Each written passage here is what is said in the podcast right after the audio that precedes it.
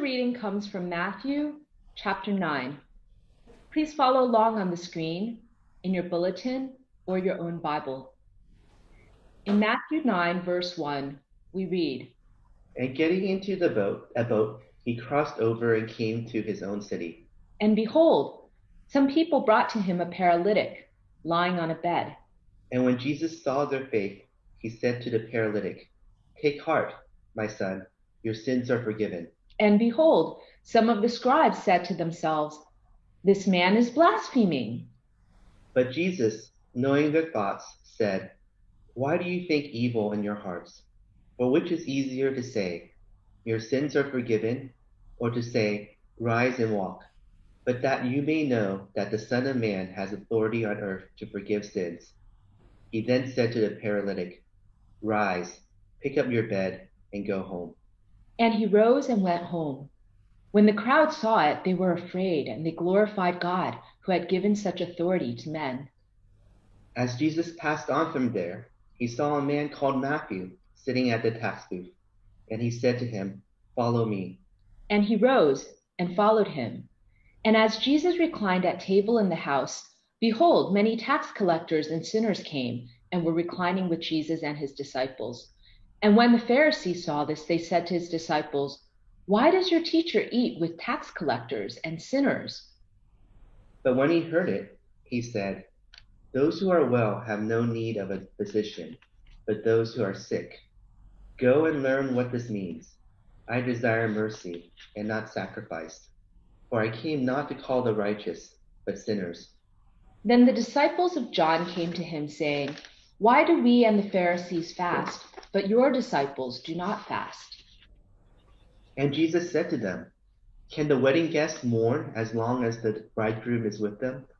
The days will come when the bridegroom is taken away from them, and then they will fast. No one puts a piece of unshrunk cloth on an old garment, for the patch tears away from the garment, and a worse tear is made. Neither is new wine put into old wineskins. If it is, the skins burst, and the wine is spilled, and the skins are destroyed. But new wine is put into fresh wineskins, and so both are preserved. Amen. This is the word of God. Great. Good morning, everybody, and wonderful to see you. Thank you, Karen and Pui, for reading God's word to us. And welcome uh, all watermarkers and those that may be visiting. If you're a guest of ours, so great to have you with us today. A warm welcome to you. If you don't know me, my name's Kevin. I'm one of the elders and the pastors here, and it is great to be able to look at God's word together this morning. I wonder if you'll join me as we pray together. Let's come before our Father uh, the Lord Jesus Christ, the Holy Spirit, and pray for a few minutes. Now, let's pray together. Heavenly Father, Lord Jesus Christ, Holy Spirit, the triune God, we come before you this morning, not in any sense of self sufficiency or self righteousness. We come, God, very aware of our own depravity and our brokenness. We come, God, very aware of our need for you, our fallenness and our finiteness that you are God and we are not. And Lord, we really do come with a sense of um, of need for you. Come and speak to our hearts. Come and encourage us. Come and minister to us this morning. Not just in the sermon, but God, as we sing these songs of worship and devotion to you, I pray that you, Spirit of God, will stir our hearts to see you freshly this morning. God, we pray that as we come to your word in Matthew 9, that it will be you that is speaking to us. God, your word is not just pages on a screen, it's living and active. Um, yeah, it, we need it, God, to come speak to our hearts, to cut open to our hearts, Lord, and to, to really speak to the depth of us. And so we ask you to come and have your way uh, as we look at your word. God, come and show us more what Jesus is like, what the gospel is like, we pray. God, we, we also just pray for every watermarker, uh, those maybe that are watching, those who maybe aren't, those that are going through a difficult time, Lord you know where all our hearts are at, you know where our lives at, you know the, the pains we face, the struggles we endure, the difficulties we're going through. We pray for your grace to really minister to us this morning and this week, God. Come and minister to us, we pray, God. Lord, we also pray, won't you send us out as we look this morning at this passage, uh, we see your heart, God, for people that are far from you. We pray, God, for us as a church. Won't you make us like you, Jesus? May you send us out into the city, God. May Hong Kong be better off because there is a simple church called Watermark Church here that is participating in your kingdom come adventure of being salt and light in the city. And so we pray, God, may we become more like you, Jesus. May we love and serve those that are far from you. May we also this morning recognize our own need for the gospel. Come speak to us, we pray. And God, we also just this morning want to pray for our city, Hong Kong, that's going through so many changes and so much that's going on, both here at home in, in Hong Kong and across the world. We pray, God, won't you come and lead and guide us? We pray for our leaders, our political leaders, God. We pray that they will uh, serve the citizens of Hong Kong uh, with fear and trembling, that they will do what is good for the people of our city. We do just pray for our city and all government officials. We pray for peace in our times. We pray for flourishing. We pray that people's lives will be lifted up, God. We pray for the poor and the marginalized, that Christ, uh, policies will be put in place and the church will respond in a way that serves our city. God, we bring all these things before you in your wonderful and your gracious name. Amen.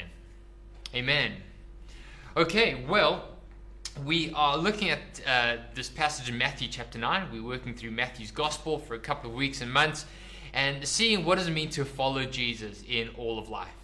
And today, in our passage, uh, the passage that we look at, if you've got a Bible in front of you, is often broken up into two sections. There's verses 1 to 8, and then there's verses 9 and onwards. And in most Bibles, this is divided into two sections. And we can tend to think of this as two separate incidences. But I think actually Jesus wants us to see this as one holistic picture. And the, the reason is twofold. The first reason is because in all of the synoptic gospels, Matthew, Mark, and Luke, these sections where Jesus heals the paralytic and where Jesus calls Matthew actually go together. Now, I think the Holy Spirit has done that for a reason. He wants us to read these two incidences as one flow of thought. But the second reason is because there's a clear link, there's a theme that is linking them. In both Jesus' healing of the paralytic and his call to Matthew, Jesus is comparing physical health with spiritual health. Or he, maybe you could say he's using physical health as an analogy, an illustration of what spiritual health and vitality looks like. And so Jesus wants us to look at this section together.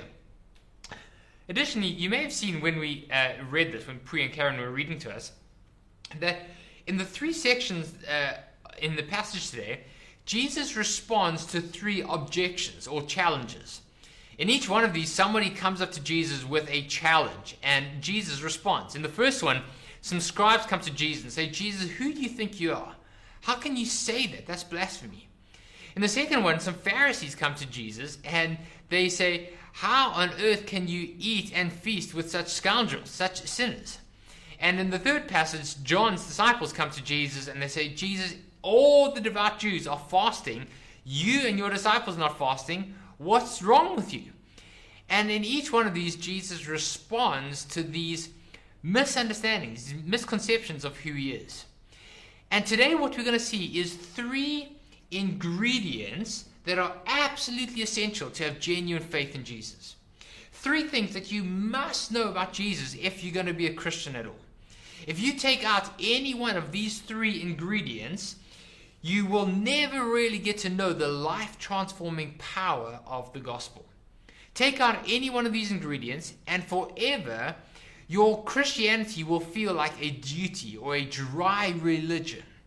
But that's not what Jesus has for us. And so this morning we're going to look at these three things. We're going to look at his identity, who Jesus is, his mission or his purpose, why he came, and then his call, what it means to follow him. Okay? So let's dive in the first one who Jesus is. Look at the first passage with me in uh, Matthew chapter 9, verses 1 to 8. Now, we looked at this briefly last week, so let's look at it briefly again this morning. Jesus is back in Capernaum. That's his hometown.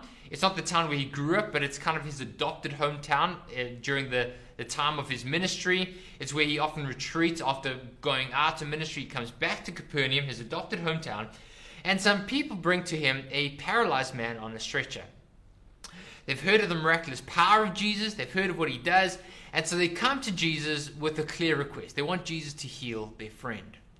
But Jesus doesn't do for them what they initially expect. Look at what he says. Jesus simply says, Take heart, my son, your sins are forgiven. Now that really upsets the religious leaders. And you can understand why. To heal someone of their paralysis, that's the realm of doctors and miracle workers and wise sages, uh, religious leaders, possibly. But to forgive someone of sins, that's the prerogative of God alone. Only God can do that. Remember in Psalm 51, that amazing psalm in the Old Testament, King David has committed this outrageous sin. He's uh, committed adultery with Bathsheba. And he's challenged on this, and he writes this incredible psalm of confession and repentance, Psalm 51. And what he says there, he says, God, against you and you only have I sinned. Now, obviously, David did sin grievously against other people, right? Bathsheba, her husband. But David knows that primarily sin is vertical before it's horizontal. That whenever we sin, God is the offender, the aggrieved party, primarily. And so when Jesus says, I forgive you of your sins, to the Pharisees, this is blasphemy because Jesus is taking on the prerogative of God himself. But look at Jesus' response. He wants them, but he also wants us to know, to be absolutely clear on who he is. And that's why he does two miracles. He does a visible one and an invisible one. Look at what he says. He says in verse 6 that you may know that I have the authority to forgive sins. Then he says to the man, Rise, pick up your mat, and go home. Jesus visibly heals this man of his paralysis because he wants everyone to know he's not just a wise teacher, he's not just a sage of religious genius, he's not just a compassionate miracle worker. Rather, he's nothing less than the one who hung the stars in space. He's nothing less than the one who knit this man together in his mother's womb. He's nothing less than the one who, with a word, can give life and take life away, because he's nothing less than the God of Abraham, Isaac, and Jacob, the God of their forefathers that they worshipped and adored. He is God coming to them in human form. And that's why throughout the Gospels, Jesus is constantly being drawing the anger of the crowds, of the people. They want to throw him off the cliff. They want to crucify him. They want to murder him. They come with a plot to destroy him. Jesus is constantly drawing the ire and the irritation of the people because he's constantly making claims that make no bones about it the fact that he is God. And Jesus says he's not just one of a plethora of gods, he's the one true God. He is on par with Yahweh himself. He is the one true God, the creator of heaven and earth, along with God the Father and the Holy Spirit. This is who he is. Now, Simply knowing who Jesus is, his identity, is not enough. If all you know about Jesus is that he's God, that he's divine, that he has authority, you still don't know him very well. We saw this last week in the passage preceding this. Jesus, remember, he gets uh, off the boat in the area of the Gadarenes. Two men that are demon possessed come up to him, and the demons speak to Jesus through the men. And this is what they say they say, What have you to do with us, O Son of God? They know exactly who he is. They know that he is God himself, the Son of God, the divine second member of the Trinity. But that doesn't help them very much. Simply knowing who Jesus is, his identity, is not enough to make you a Christian, and it's not enough to help you understand or encounter the life transforming power of the gospel. In order to really understand who Jesus is and know him, in order to really encounter his grace, you need to know not just who he is, but why he came. Why he came. Now, in almost nowhere in all of Scripture is this more beautifully portrayed than in our passage today. And it's so rich, we could spend hours on it. And we're not going to do that, you'll be pleased to know. But in this passage, in Matthew chapter 9, verses 9 to 13, we see this incredible picture of not just who Jesus is, but why he came.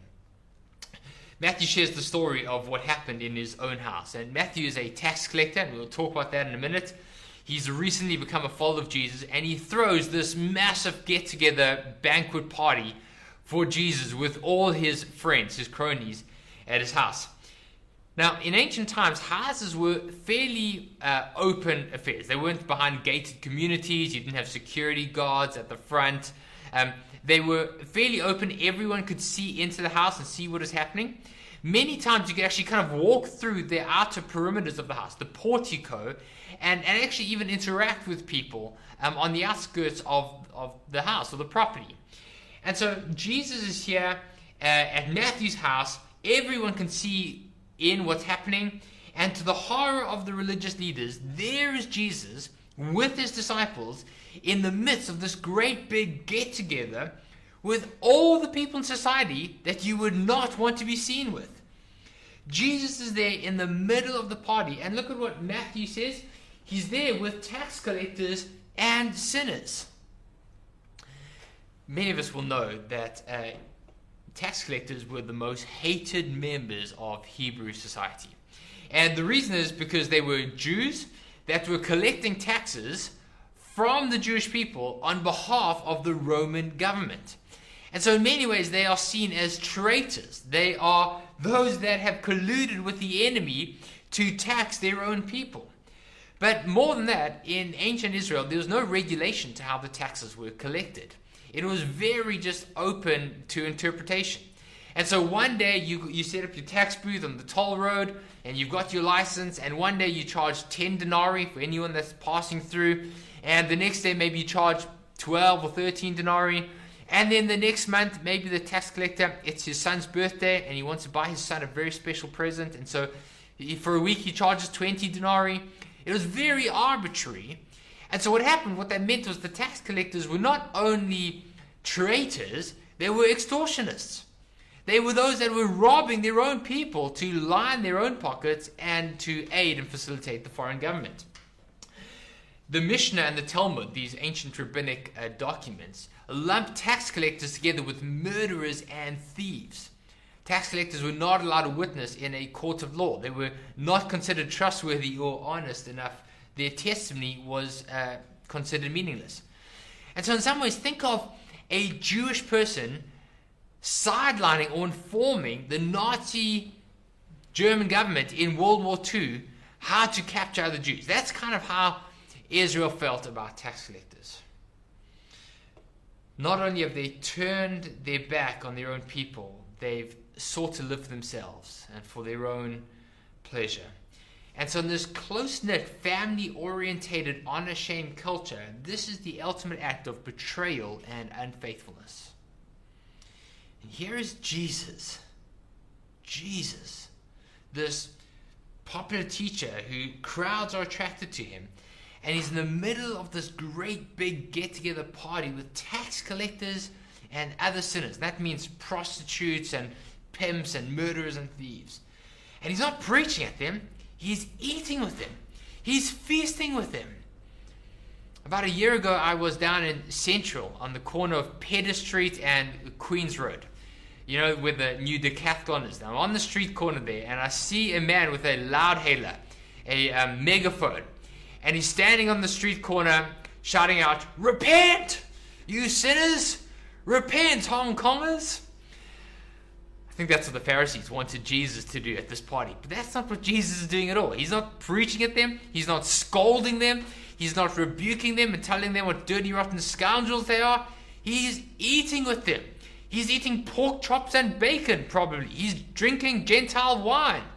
Jesus is doing the very thing he's not supposed to do with the very people he's not supposed to be with. And why is he doing it? Well, he tells us. Look at verse 12 and 13. Jesus says, Those who are well have no need of a physician, but those who are sick. I came not to call the righteous, but I've come to call sinners. I've come not to associate and hang out with those who got it all together.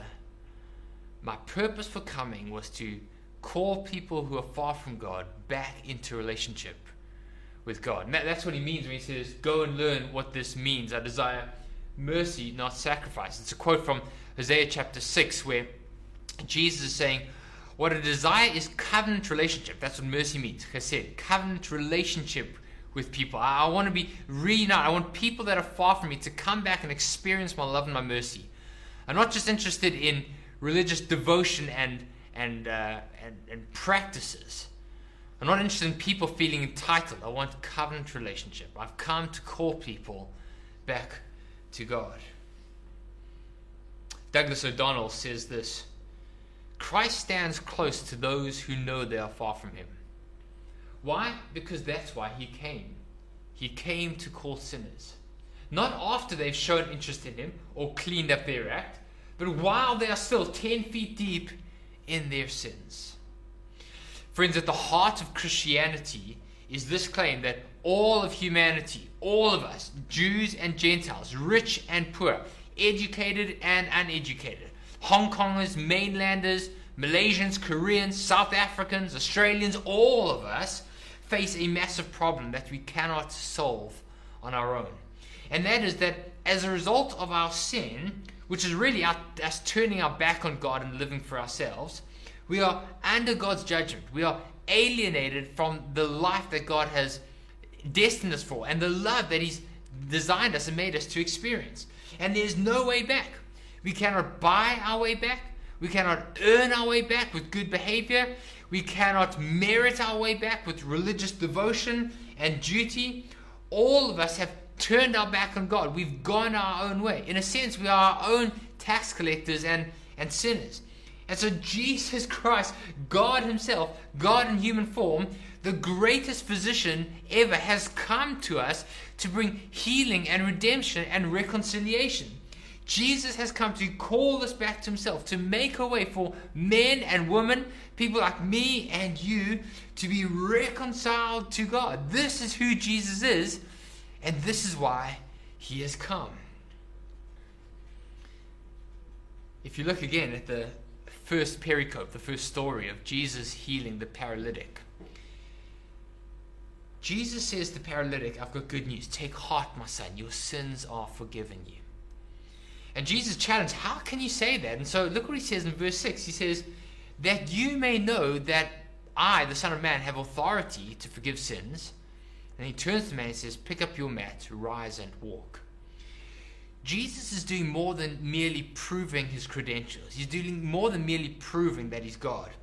Jesus is making the point that more important than a renewed body is a renewed heart, a renewed soul. Jesus is making the point that he hasn't just come to improve our lives, he's come to solve the deepest problem, which is the problem of sin in our hearts, the cancer of sin. Jesus is demonstrating that merely healing this man's body would have been wonderful, but insufficient. To restore his health would perhaps save him from a couple of decades of suffering, but to restore his soul, to restore his heart, to restore relationship with God, that's going to save him from an eternity of suffering and damnation. Friends, Jesus says in verse 2, his declaration that the forgiveness of sins may not have been what the paralytic wanted to hear, but oh, it was what he needed to hear. And friends, that's true for you and I as well one of the most important scriptures in the whole of the Bible, and I want to encourage you to memorize this scripture, learn it off by heart, is this 1 Timothy chapter 1. The Apostle Paul, the, the great Apostle Paul, writes this. He says, This saying is trustworthy and deserves full acceptance. That means this is absolutely true and you can bank your life on it. Jesus Christ came into the world to save sinners. And then he adds this amazing line of whom I am the foremost of whom I am the very worst. Friends, remember we mentioned it last week. The angel Gabriel comes to Mary and she says, Mary, you are going to be with child, and the child within you is going to be called Jesus. God saves, for he is going to save his people from their sins. Right at the beginning of Jesus' earthly ministry, his disciples come to him and say, Jesus, teach us how to pray. And Jesus teaches them famously the Lord's Prayer. And right at the center of that is Forgive us our sins as we forgive those that have sinned against us. At the end of his life, Jesus, the night before he goes to the cross, he's having meal with his disciples and he grabs a glass of wine at Passover meal and he says, This is the blood of my covenant, which is poured out for you for the forgiveness of sins. Friends, Jesus, the next day, he's hanging on the cross, nails smashed to his hands. He's struggling to breathe as his body is weighed down and he dies of asphyxiation, and he cries out with his dying breath, Father, forgive them. They know not what they do. Friends, Jesus rises from the grave and he's walking on the road and he meets two disciples on the way to Emmaus. And he says to them, This it was written, that the Christ should suffer and on the third day rise from the dead, that repentance and the forgiveness of sins should be proclaimed in his name to every corner of the world. Friends, this is the heart of Christianity. This is what the entire Bible is about from beginning to end. This is why Christians worship. This is why we sing songs of adoration and glory. This is why we rejoice in who God is. This is why we, we sang like we did this morning. This is why we live with hope in our hearts, because though our sins are red as crimson, friends, though our sins are as many as the sand on the seashore, though our sins are as high as the, the skyscrapers of Hong Kong, Jesus Christ came into the world for people like you and people like me to take our sins upon himself. Jesus says, Those who are well, those who are perfect, have no need for a physician. I've come not just to do religious duty. I've come not just to bring a new religious system. I've come not just to start a new religion. I've come to call sinners to myself.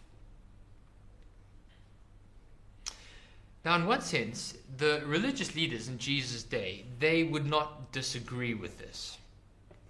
They would acknowledge this is what all prophets do. All wise men, religious men, all the prophets in Israel were constantly calling Israel back to God, to repentance for their sins.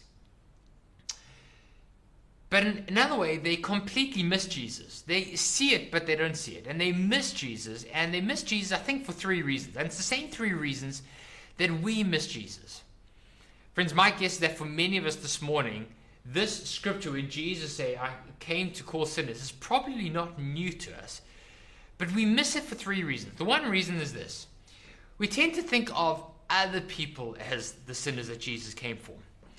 The scribes and the Pharisees in Jesus' day, they would nod their heads and say, That's very good. You're right. We need to call sinners to repentance. But it was those people out there. It was the tax collectors. It was the, the, the prostitutes and the sex workers. And friends, we can do the same. We can think it's those drug dealers out there on the streets. It's those ladies that work in the red light district. It's those Wall Street bankers that are greedy and full of, of, of greed. It's those people that we need to organize a mission to go out there and save them. We need to send some church planters there to go and speak to those people. And yet we miss the fact that Jesus come for us. For us. Here's another way that we miss it. We tend to think of ourselves as sinners, but in a generic sense. We kind of tend to say, yes, yes, it's true. We all sinners. I too am a sinner. And when we tend to think of our sins as things like, you know, six months ago I lost my my, my temper in the traffic and I, I swore at another car when he pulled in front of me. And it's true, I shouldn't have done that. And I'm glad that Jesus came for my swearing. I, I really need Jesus to help me with my road rage. Or we tend to say things like, I guess I haven't really read my Bible so much in the last month, and I, I, that's true, I really should do a better job. I should be more committed. So we tend to think of ourselves as, as we all kind of sinners in a very generic sense. But we don't see what's really going in our hearts. We don't see the anger in our hearts. We don't see the self righteousness. We don't see that when people challenge us, the, the anger that rises is not merely because they're challenging us, it's because of a sense of self righteousness in our hearts. Friends, I've got to tell you, that happens to me so often. People challenge me and correct me, and I don't take it very well. I don't like to be challenged because my heart is bent on myself. I, I, I, like the Pharisees, I've turned away from God and I want to live for myself. I want to be my own God. There is a God that sits on the throne of my life, and his name is Kevin.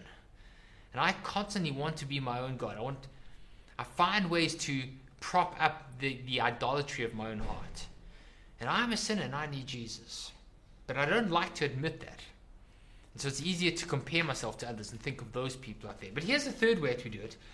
We sometimes think of ourselves as Jesus came to save us from our sins, but it happened a long time ago. So, you know, back in 1978, God radically saved my life. I was a drug dealer, I was doing this, I was doing that, and God saved me. And, you know, he, he really revolutionized my life.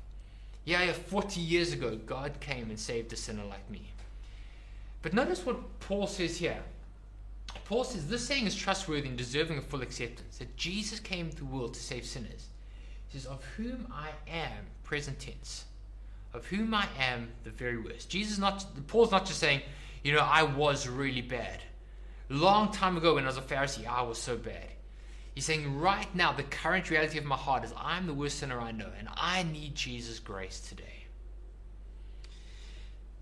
John Newton was this um, amazing man who, well, he was actually a dreadful man when he first, uh, the first half of his life, he was a, a ship captain uh, in the transatlantic slave trade. He used to captain ships that went along the coast of Africa, Sierra Leone, and other parts of Africa, capturing uh, men and women, uh, tying them up, and then uh, selling them as slaves to the new colonies in America. He was a slave trader. And he encounters the gospel, he encounters Jesus, his life turns around. Uh, a couple of years later, he leaves shipping. He uh, then becomes a pastor, and many years later, he writes this amazing, amazing hymn, Amazing Grace. How sweet the sound that God could save a wretch like me. I once was lost, I, now I'm found, was blind, but now I see. But towards the end of his life, John Newton says these amazing words. He says, Though I am an old man now, and my memory is failing, Two great things I shall never forget. I am a great sinner, and Christ is a great Savior. My dear friend, do you know that Jesus is a great Savior and that He came for you? He didn't just come in a generic sense for the sins of the world, He didn't just come for those scoundrels out there. He came for people like me and He came for people like you. Friends, Jesus came for us. And you know why? Because of his unquestionable love for us. Because of his love for you and his love for me. It wasn't the nails that hung Jesus on the cross, it was his love for us. Jesus came for us. And that leads us to the third and final thing. Which is that if you want to know who Jesus, if you want to really experience the life transforming power of Jesus, you've got to not only know who he is, not only know why he came, you've got to know what it means to follow him. Look at the third story in our uh, passage today. This time, it's not the Pharisees, but it's John disciples who come to Jesus. And they ask him a question, and they say to him, Why is it that neither you nor your disciples fast like the other rabbis and the Pharisees? Now, what's going on here is that in first century Israel, all devout Jews fasted twice a week on Mondays and Thursdays. Why Mondays and Thursdays? I'm not too sure. That was just the custom. Mondays and Thursdays, all devout Jews would fast. But Jesus and his disciples are not fasting. In fact, we can't prove it, but I like to imagine that Jesus is at Matthew's house having this great big feast, this get together, on a Thursday night. And so all the other devout Jews are fasting and they, they are devout and they, they're hungry. And here's Jesus and these other Jews when everyone else should be fasting and they're feasting it up. And so they come to him and they say, Jesus, it's Thursday. What are you doing? Why aren't you guys fasting? And Jesus gives them three mini parables. And essentially, what he says is this If you try and add me or squeeze me onto your religious system, it's not going to work. You can't have your religious system and just try and tag me on like a piece of cloth. Either you've got to follow me or reject me. You've got to reorientate your whole life around me or you've got to discard, discard me. You can't just admire me and you can't just add me onto your life. So the disciples, John's disciples, the Pharisees are coming saying, Jesus, we can see you're a good man, you're a good teacher, you can do miracles. Uh, we see you are, you know, following the traditions of our fathers, etc. Why don't you fa- fast like the others? And Jesus says, I haven't come just to join your system. I've come to completely overhaul it. Either you've got to follow me or reject me, but don't just admire me. And Jesus gives these three parables, and let's just look at two of them in modern day context. Imagine, imagine this. Imagine you're engaged to be married, and you're trying to find the wedding date, and your fiance comes to you and says, "I've got great news. The venue that we wanted." And the date that we wanted works. We've got our wedding venue on our wedding date. And you look at the date and you say, Oh, love, I've got bad news. I've just started this, this new diet. And according to my new diet, I'm going to be fasting on that day. Do, do you think we can find another day for our wedding? Friend, your fiance is going to either slap you or kick you out. She's going to say, "Listen, it's either the wedding or your diet, right? I'm not. Don't don't just attach me to a little part of your life.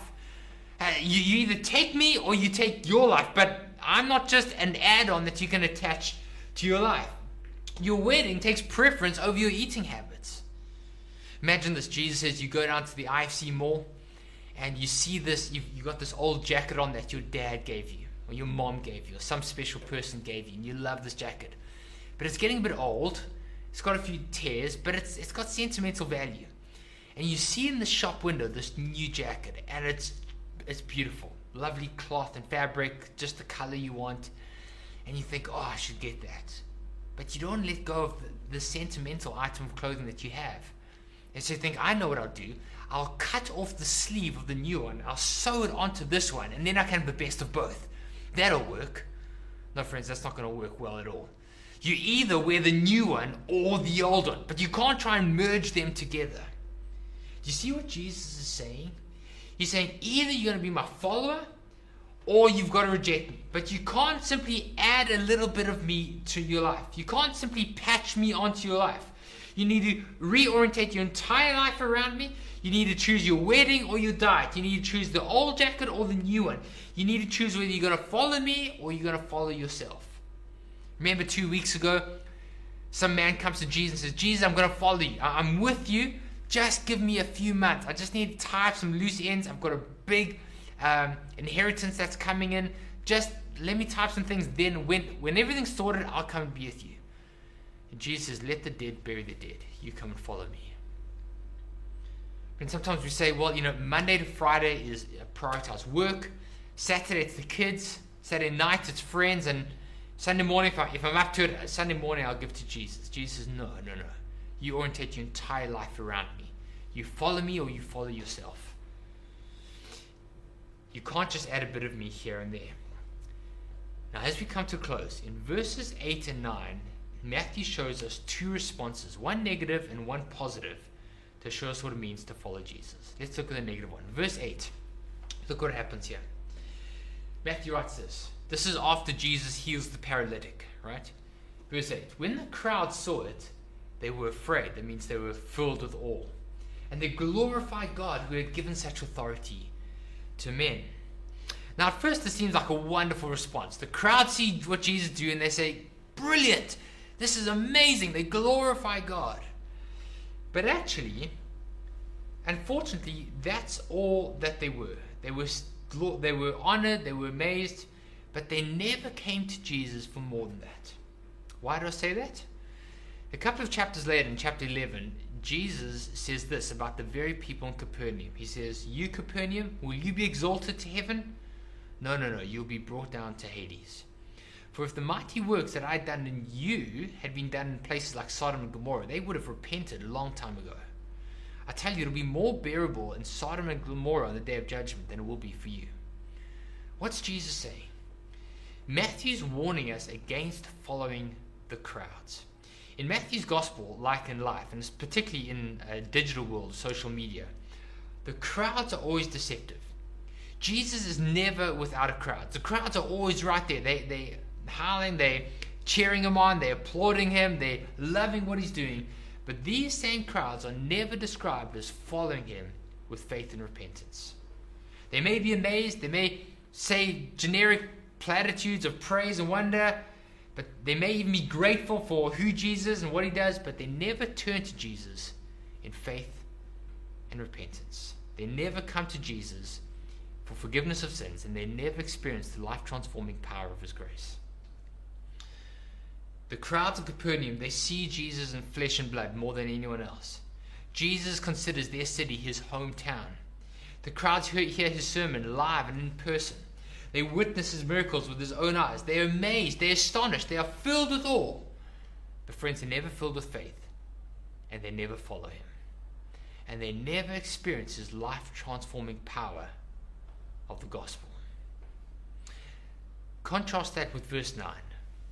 Jesus is walking along the roads and he sees this man called Matthew. Matthew is a tax collector, one of the most hated men in ancient Israel society. But don't feel sorry for him. He's chosen that job because it's well paying. He makes a lot of money. Jesus, uh, Matthew may not have respect of society, but his bank balance is pretty good. Jesus comes up to him and he says, Follow me.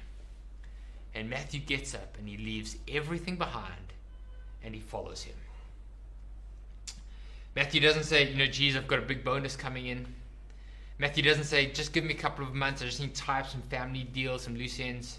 In the ancient world, uh, tax collectors had often paid up front a license to collect taxes. They'd paid a big sum up front and then they could collect the taxes retrospectively. Matthew walks away from all of it. He says, Jesus, you have my life. Friends, can I ask you this morning, are you one of the crowd?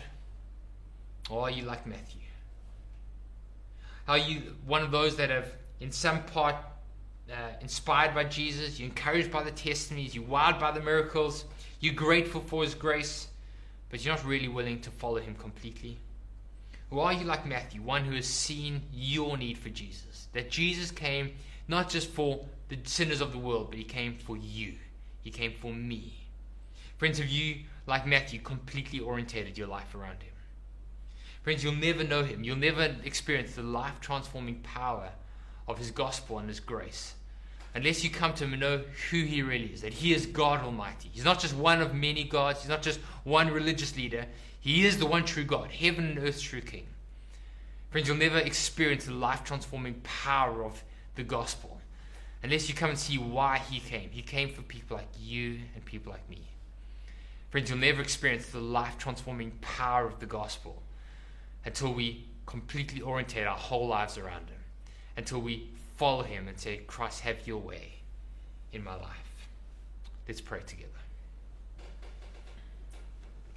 Lord Jesus Christ, we do come before you this morning. And we are deeply challenged by this passage, God. Christ, when we have eyes to see it, we have to acknowledge that our own hearts, God, are not that far from the tax collectors and the sinners. We might look respectable on the outside, but Father, in our heart of hearts, we too have turned our back on you. We wanted to serve ourselves and our own interests. Jesus, thank you that you came for sinners like us. Thank you that you came to redeem us and rescue us, to bring us home. Thank you, Jesus, that you, you didn't just come to deal with sin as in a generic debt, but you came for sinners, for people, for people like us, people like Watermark, people like us in Hong Kong. Jesus, you came to set us free. Father, I pray, won't you Send your Holy Spirit to open the eyes of our hearts to see and understand the gospel, to see you, God, for who you are, to see you for why you came, and to give us the faith to turn our lives towards you, to orientate our entire lives around you, to not just try and attach you onto our lives as one more piece of our already busy schedule, but to say, Jesus, come and have your way. Christ, give us the faith to do that, we pray. Come and have your way. In your wonderful name, amen.